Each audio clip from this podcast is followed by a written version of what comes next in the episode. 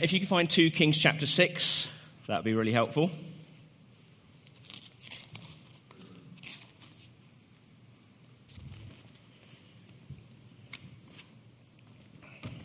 Um, we finished our last preaching series last week, which was the 40 day series, King's DNA.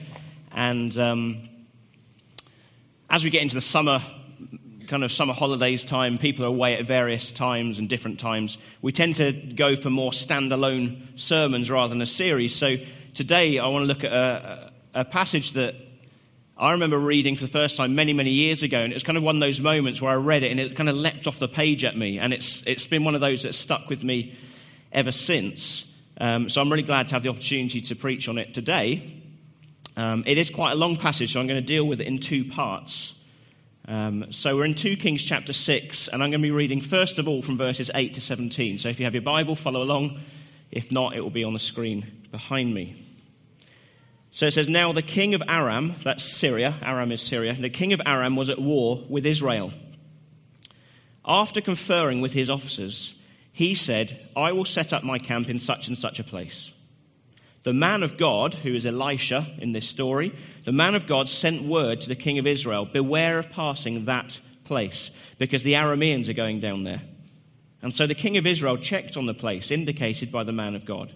Time and again, Elisha warned the king so that he was on his guard in such places. So we've got the Arameans making their plans, and every time Elisha hears from God what's going on, he tells the king of Israel. And so they're always kind of a step ahead of the Arameans. Naturally, this enraged the king of Aram. He summoned his officers and demands of them, Will you not tell me which of us is on the side of the king of Israel? He thinks they've got a traitor in their, in their camp.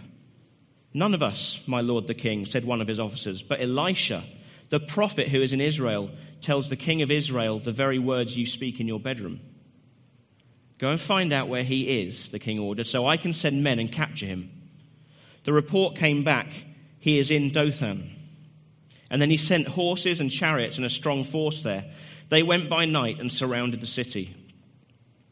When the servant of the man of God got up and went out early the next morning, an army with horses and chariots had surrounded the city. Oh, my Lord, what shall we do? The servant asked.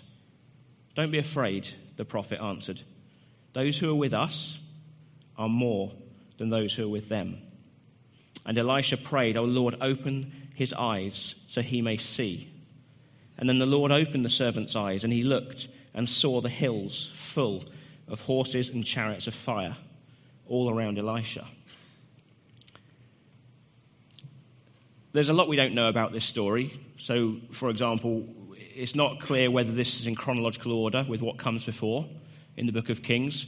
Uh, we don't know uh, exactly which king of Aram and exactly which king of Israel this is. You know, commentators have made educated guesses because you can put it in a certain time frame, obviously, but because uh, it's in the time of Elisha, but it's not clear which, which kings these are. In fact, the only person named in the story is Elisha. But what I think comes out of this first part of the story that I just read is the difference between spiritual blindness and spiritual sight, whether you can see the spiritual reality of circumstances or not. And we see here that apart from Elisha, actually everybody is spiritually blind, even, even the good guys. We see the bad guys and the good guys are spiritually blind. Let me just explain what I mean by that. You, have got the Arameans, the Syrians, these are the bad guys in the story. They're at war with Israel, which means they've been raiding Israel. And they, you know, they wouldn't have been treating people with great kindness as they raided them. They've been murdering and pillaging and looting and all the rest, destroying, destroying communities. These are the bad guys. But no, we know that they've been getting very frustrated in recent times because it just seems the king of Israel is always one step ahead of them. They're being thwarted all the time in their plans. Now, we have no idea how one of these Aramean officers knows about Elisha. That's not explained in the story. But what we do know is once the king hears about this, and he, he realizes this is what's been going on, they see an opportunity to strike the decisive blow in this war, to get this prophet, to get Elisha, this one who keeps on thwarting them. In effect, they're thinking if we can take him out of the game, if we can capture him or kill him or whatever, then in effect, we capture the God of Israel. We neutralize him. We put handcuffs on him. we can finally take Israel and end this war and have peace. Which, of course, just reveals their spiritual blindness because they think the power lies with Elisha rather than with God. They're spiritually blind. They can't see the spiritual reality of the situation, that it's God who is thwarting them, not Elisha. But then you might expect them to be spiritually blind because they don't know the real God. They're Arameans, they don't know God. So, of course, you'd expect them to be blind. But they're not the only ones who are spiritually blind because the servant of Elisha, and by the way, that's not probably a servant as in a slave kind of servant, it's probably a, a, a prophet in training. Just like Elisha was Elijah's servant, this is probably somebody in ministry, so a prophet in training. Well, he can't see the spiritual reality of the situation either. He comes out in the morning, and all he can see is this huge Aramean army with all their horses and their chariots who have come to get them. And he's scared. Uh, you know, I think he probably would be scared. He's scared. He doesn't know what to do, he doesn't know where to turn. But when God opens his eyes, when God gives him spiritual sight, and suddenly he sees the horses and chariots of fire. He's, now he's not only seeing these horses and chariots on the ground who have come to be against him, he now sees this magnificent sight in the hills, in the skies, the armies of heaven all around them. And he realizes these are on our side. And it's like, ha ha. Suddenly, these horses and chariots on the ground look very, very different to him. It changes the way you see everything. I mean, it would wouldn't it? If you saw that, that vision of the horse and chariots of fire, you would see a hostile force, something that's come against you in a very different light. But I wonder if you can identify with Elisha's servant and his initial, his initial response, where you feel surrounded. You just feel surrounded on all sides. You feel oppressed. You feel utterly overwhelmed by circumstances. And you can't see God coming to the rescue maybe some of you are feeling like that right now. You're going through something right now. Um, and if, if that's you, I'd love to have the opportunity to pray with you a bit later, believing that God is a God of breakthrough and that He really does make the difference in every circumstance of life. But when God gives us eyes to see, when He gives us spiritual sight, it changes everything. It changes how we see everything. You become aware of a whole new reality and even the things that you're already aware of, the things that you're already seeing in your life, they take on a whole different dimension. You begin to see everything and experience everything in a whole different way. And it's like if somebody, for example, somebody who has been born blind, asked you to describe a color. You know, what does the color green sound like? What does the color green feel like? And you can have a go, but you come to the place where you realize that sight is not just an extension of all the other senses, it's a whole other reality on its own. It's one thing to feel the face of someone you know, it's quite another to actually see them smile at you. Or it's, it's, it's one thing to try to explain to someone who can't see about the moon and the stars. But it's quite another thing to actually see them. You can really have very little concept of the moon and stars until you actually see them. Well, it's one thing for this servant in the story to hear Elisha say, Don't be afraid. Don't be afraid. Those who are with us are more than those who are with them. I mean, that's great. That's really encouraging. But it's quite another thing for him to actually see that reality vividly portrayed before him. These horses and chariots of fire. You know, it's good to hear this truth, but it's even better to be held by that truth. When God opens your eyes, you see everything differently.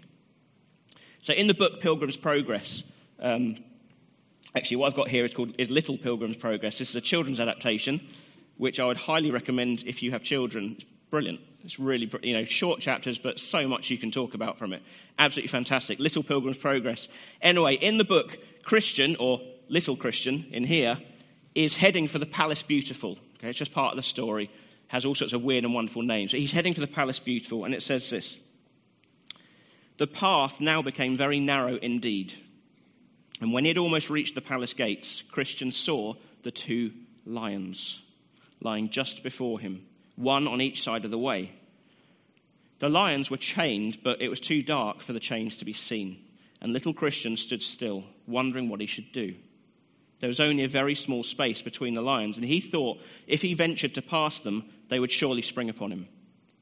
The name of the doorkeeper was Watchful, and he knew how much the pilgrims feared the lions. So he came very often to the door of his house to see if anyone was coming near. When he saw little Christian, he called to him, saying, Don't be frightened. The lions are both chained. Keep in the middle of the path, and they will not hurt you. So Christian went on, trembling and very much afraid. But he was careful to keep to the middle of the path. And although the great creatures roared as he walked between them, they lay still, did not even stretch out their huge paws to touch him. And so you have these encouraging words of watchful you know, don't be afraid. The lions are chained. Just stick to the middle of the path. You'll be okay. It's a little bit like the words of Elisha in verse 16. Don't be afraid. Don't be afraid. Those who are with us are more than those who are with them. And we see little Christian, he goes through. He hears the words, he trusts them, and he fearfully goes through. But you kind of think it would have been very helpful for him to actually be able to see the chains to see that the, there are limitations on this intimidating opposition. Well, it's the same for us. We so easily lose sight of the fact, the reality that our enemy is chained.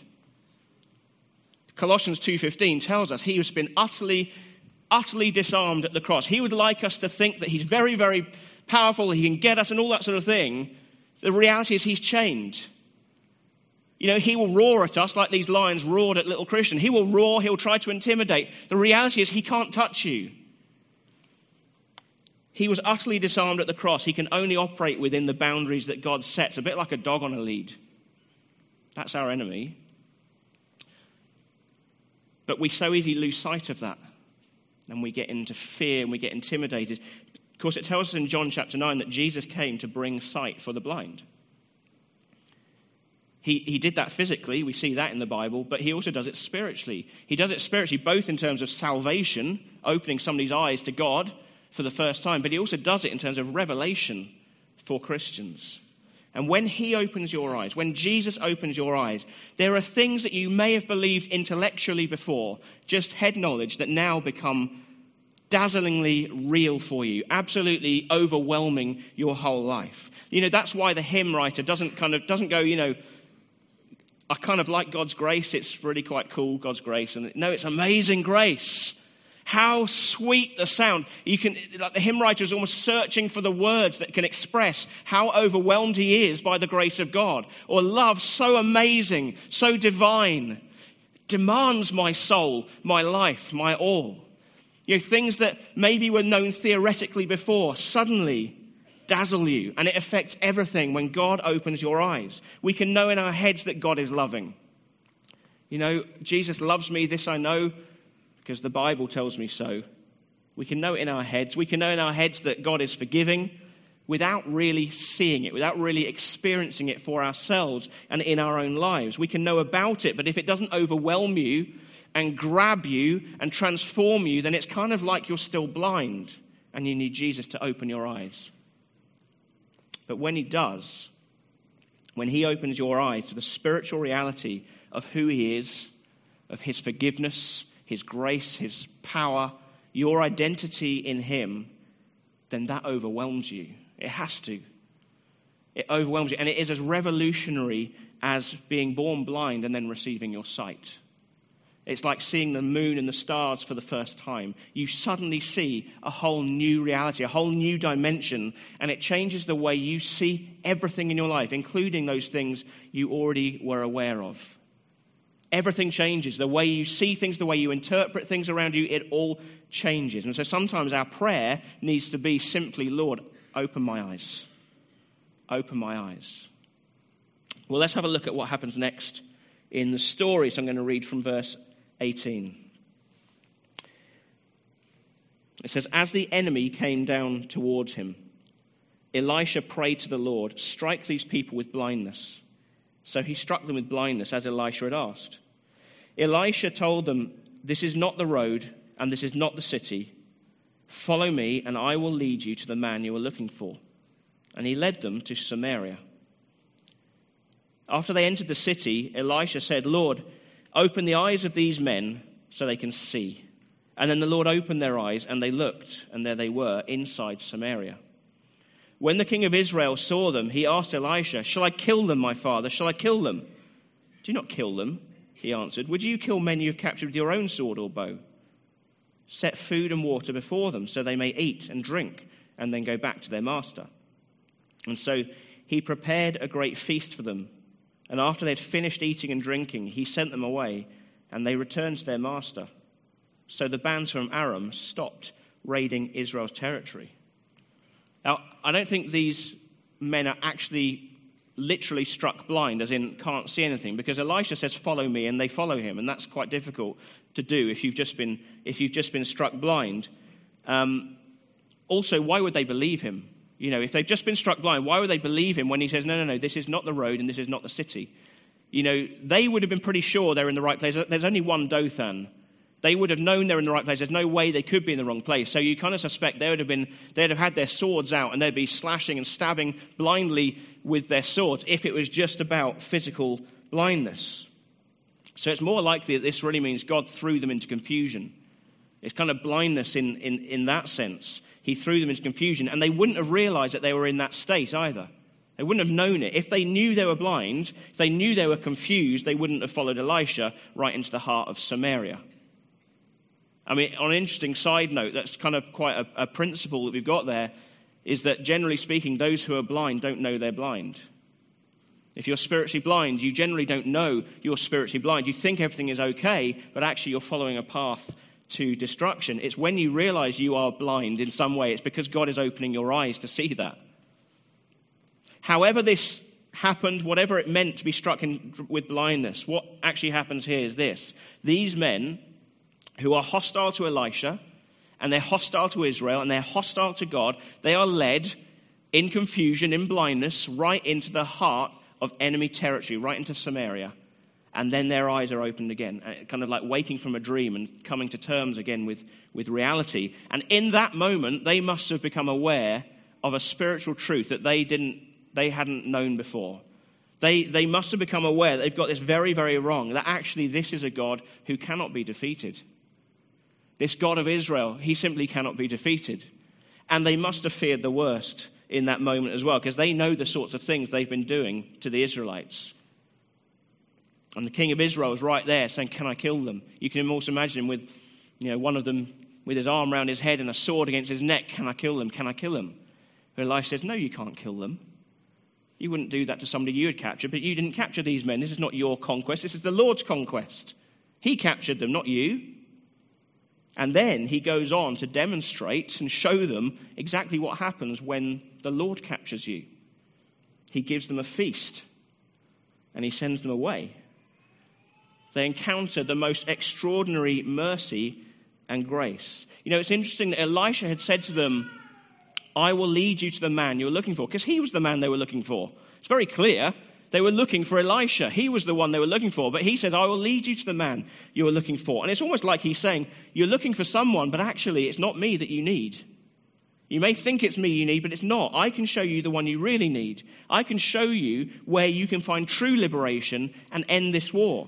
Because these men have come in hostility to God thinking that that is the way they can end this war by capturing, effectively capturing God and neutralizing him through Elisha and then enjoying peace on their own terms. But Elisha shows them the way to true liberation. And that that comes not by capturing God. It doesn't come by being in opposition to God, by being adversarial to God. It comes by letting God capture you. And their experience of falling into God's hands was mercy and grace. And it says in here, so Therefore, because of that, they didn't come back. The raid stopped, and it's like their hearts were changed by grace. Their eyes were open to spiritual reality. In effect, Elisha showed them the gospel. He showed them the gospel. Now, undoubtedly, some of the Israelites, or probably all of the Israelites there, would have been absolutely horrified at this. You know, how, what are you doing, Elisha? How can you do? Do you know what these men have done? These men have killed some of my friends.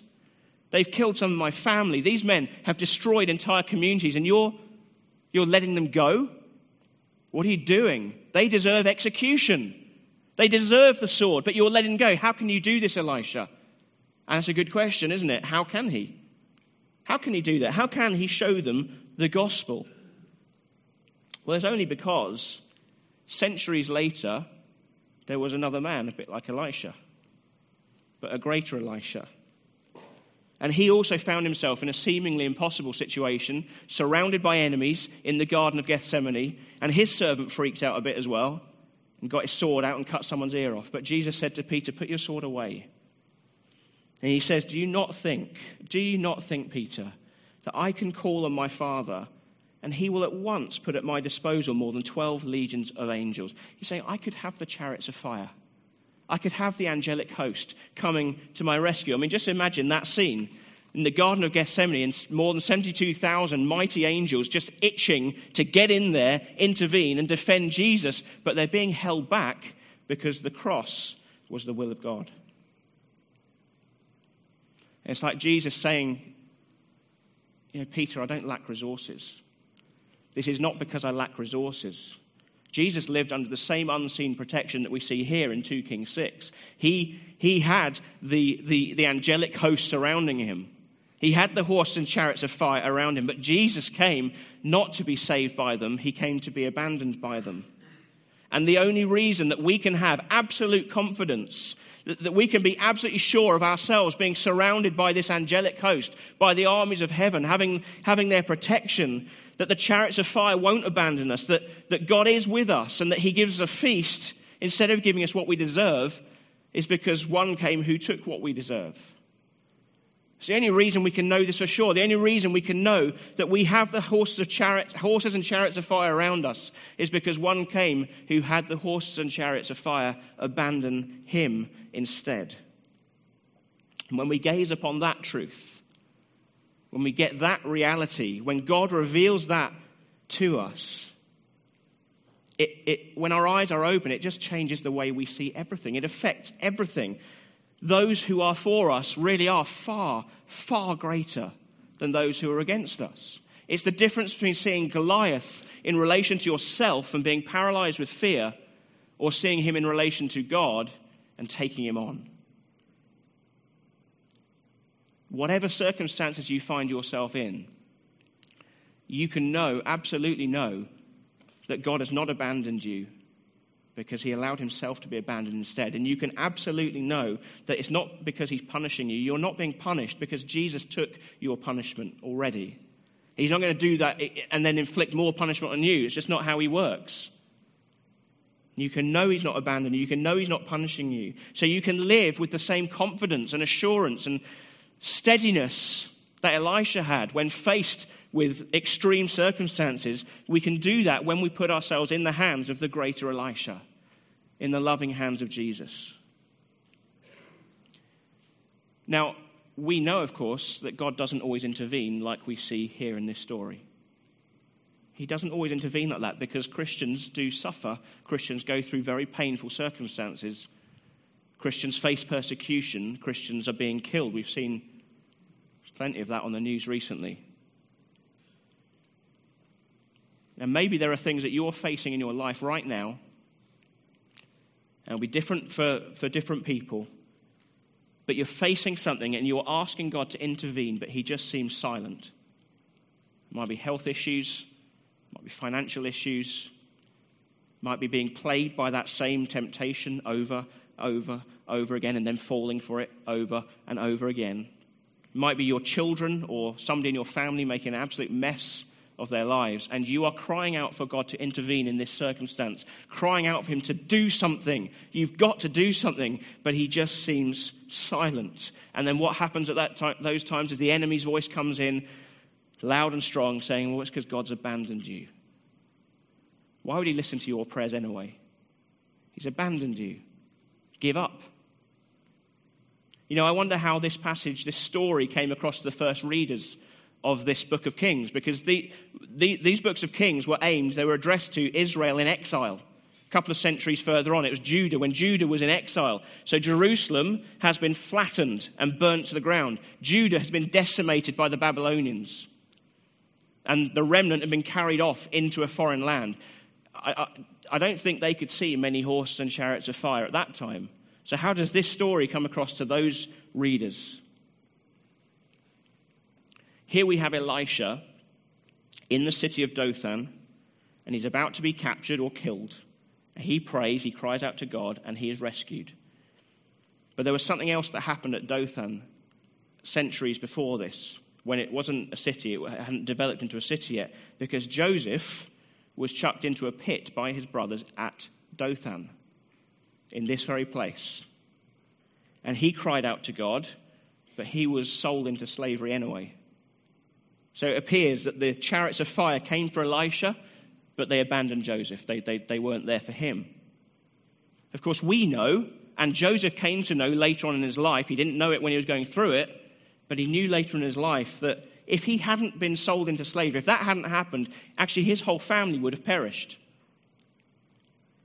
And the promises of God blessing the whole world through Abraham's family, ultimately in Jesus, that promise would have perished with them. So, no, I think the chariots were very much there, just like they were with Jesus centuries later on. I think they were very much there. The angelic host was there, but they held back because that was the will of God.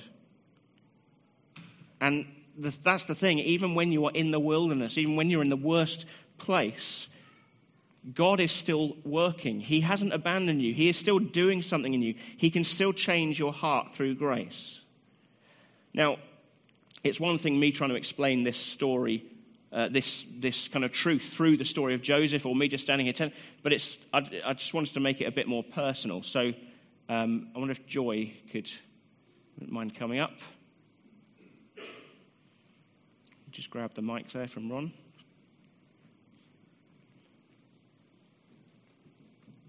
So, Joy, if you could just go for it, tell people your story of you know, God working in darkness. I, uh, when Ron and I got married, we knew that we would love to have a family, and um, we did just that. Our eldest son Andy was born, and he was a great sense of delight and joy to us. And um, about two years later, uh, we had a little girl, and her name was called Rachel. And um, Rachel was lovely, and I felt very, very blessed to have my children, and we felt very, very blessed as a family. And then one Monday morning, it was, we, we had um, Rachel dedicated a few weeks before, but one Monday morning, it was a lovely, sunny morning, and um, Andy was playing in the garden, and I decided that I'd put Rachel in her pram in the garden for a sleep. And uh, I carried on with different things, playing with Andy. And uh, I looked up at the sky and it, it, it, seemed to get a little bit dark. And I thought, I think it's time to go in. And so uh, I went to pick Rachel up out of her pram, and I knew immediately that there was something desperately wrong. She was very limp, she was very floppy, and she didn't look a good colour. So I raced inside with her and laid her on the floor and tried to revive her the best that I knew how. But sadly, to no avail. So I dialed 999, called an ambulance, um, and then I thought, oh, I better ring mum because she will need to come and look after Andy. I also knew that I had to try and get hold of Ron, who was working at the local school at the time. So, having made all those phone calls, everybody seemed to descend on the house at once.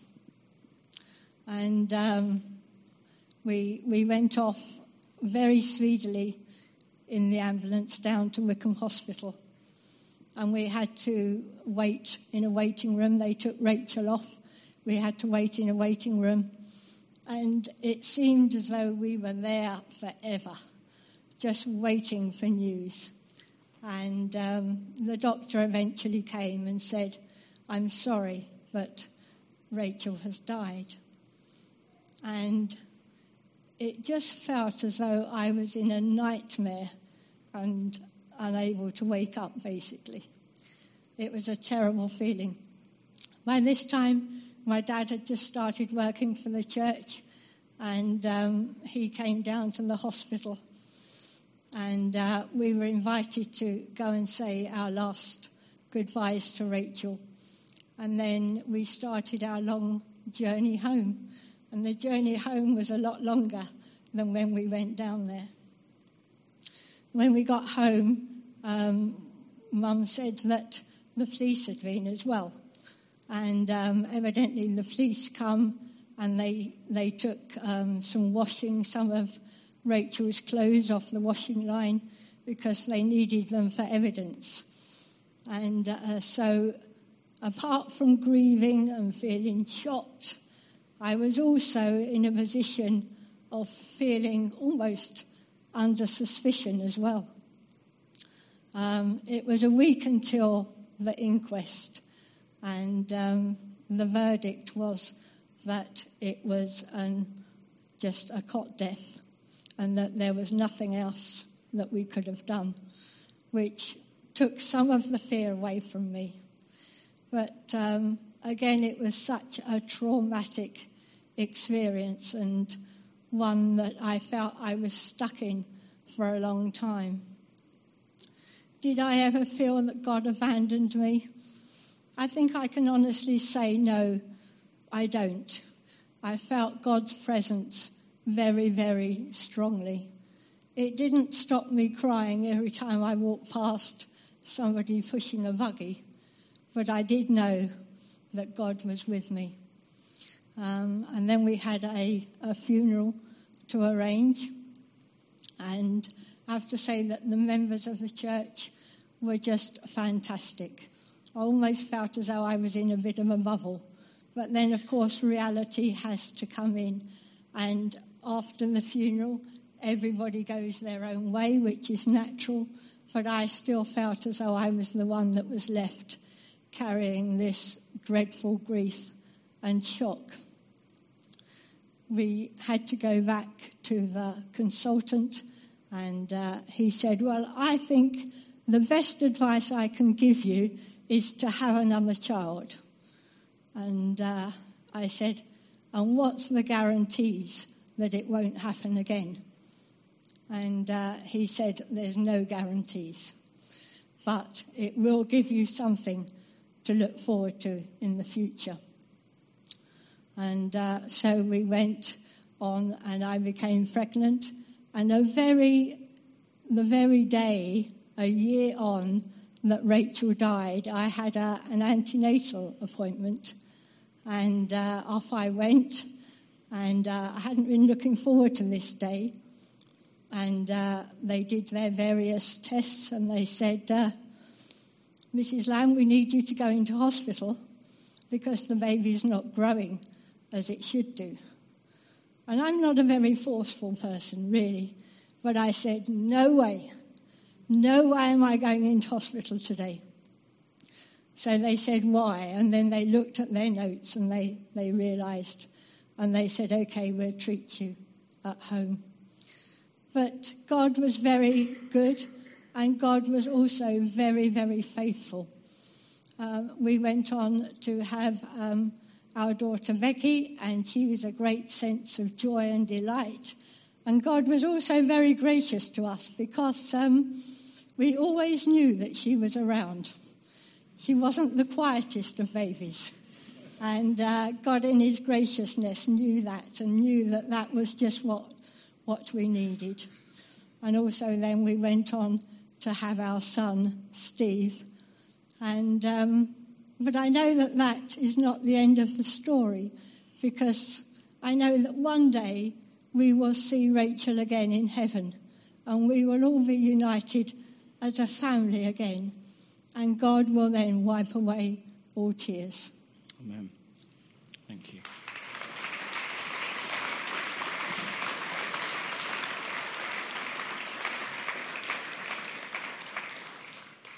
Thank you, Joy, for uh, for sharing that. I mean,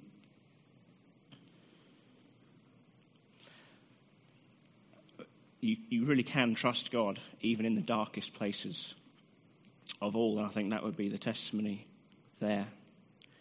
That you actually can trust where Romans 8:28 says, you know, God does work everything, even the very worst things. He works everything together for the good of those who love him, for the good of those who have been called according to his purpose. Even if in this lifetime we may never know what that good is, actually. It's trusting that he does that. And whatever circumstances you find yourself in, and maybe that you find yourself in circumstances today, knowing that God has not abandoned you because he allowed himself to be abandoned instead. He hasn't, he's not punishing you because he was punished for you. And you may feel overwhelmed by circumstances. You may, be, you may feel overwhelmed by darkness. But I think, again, it'd be Ron and Joy's testimony that there is no darkness that can resist the light of Christ. And this is not about denying your circumstances. It's not about pretending, stoically pretending it's not happening, putting on a smile for the world. God's not interested in you doing that. It's about knowing that God walks with you through circumstances every step of the way. He walks with you through the devastation of family breakdown. He walks with you through the heartrending pain of bereavement. He, he wades right in there with you into the recurring periods of depression, anxiety. He sits alongside you as you wait for your appointment in the hospital. He is with you. He doesn't abandon you. The question is, I guess, what do you do when you're in that situation? What do you do when you all you can see is the horses and chariots on the ground surrounding you? You feel surrounded, you feel oppressed, you feel utterly without hope. Well, you can be honest with God and others. And we heard that from Di this morning when she read from that psalm. You know, you can be honest with God about exactly what you're going through, exactly what you are feeling. You know, you see it all the time in the Psalms. King David often finds himself in desperate situations and he he pours it all out to God. Know, where have you gone? Why am I why have you forsaken me? Why have you abandoned me? What, what's going on here? You've got to rescue me from this. But what you see every single time is then comes a moment of breakthrough. It's like he gets this all of it, he just pours it out to God. And you know, God we don't have to pretend with God. He knows already. He's big enough to take our every emotion we can throw at him. But he's, he's going at God like, why have you abandoned me? But there's always that breakthrough, and it comes to the end of the psalm. It's, but I will always trust in your unfailing love. It's in that moment of honesty that you can come to the moment of breakthrough. So be honest with God. You can lean on the fact of verse 16, the reality of verse 16, that those who are with us are more than those who are with them. Like little Christian, listening to Watchful, don't be afraid, stick to the middle of the path. They're chained. And he went fearfully through. We can hear that promise of verse 16 and put our trust in that, that that is true. But you can also ask God for the spiritual sight of verse 17. Lord, open my eyes. I need to see those chains. I just need to see it. I need to see your strength. I need to see the reality of this situation. I need to know that peace which transcends all understanding. So you can ask him, Lord, open my eyes. You can ask him to show you the chariots of fire in the hills all around you, surrounding you in the skies, the armies of heaven that are there surrounding you. Those who are with us are far more than those who are against us.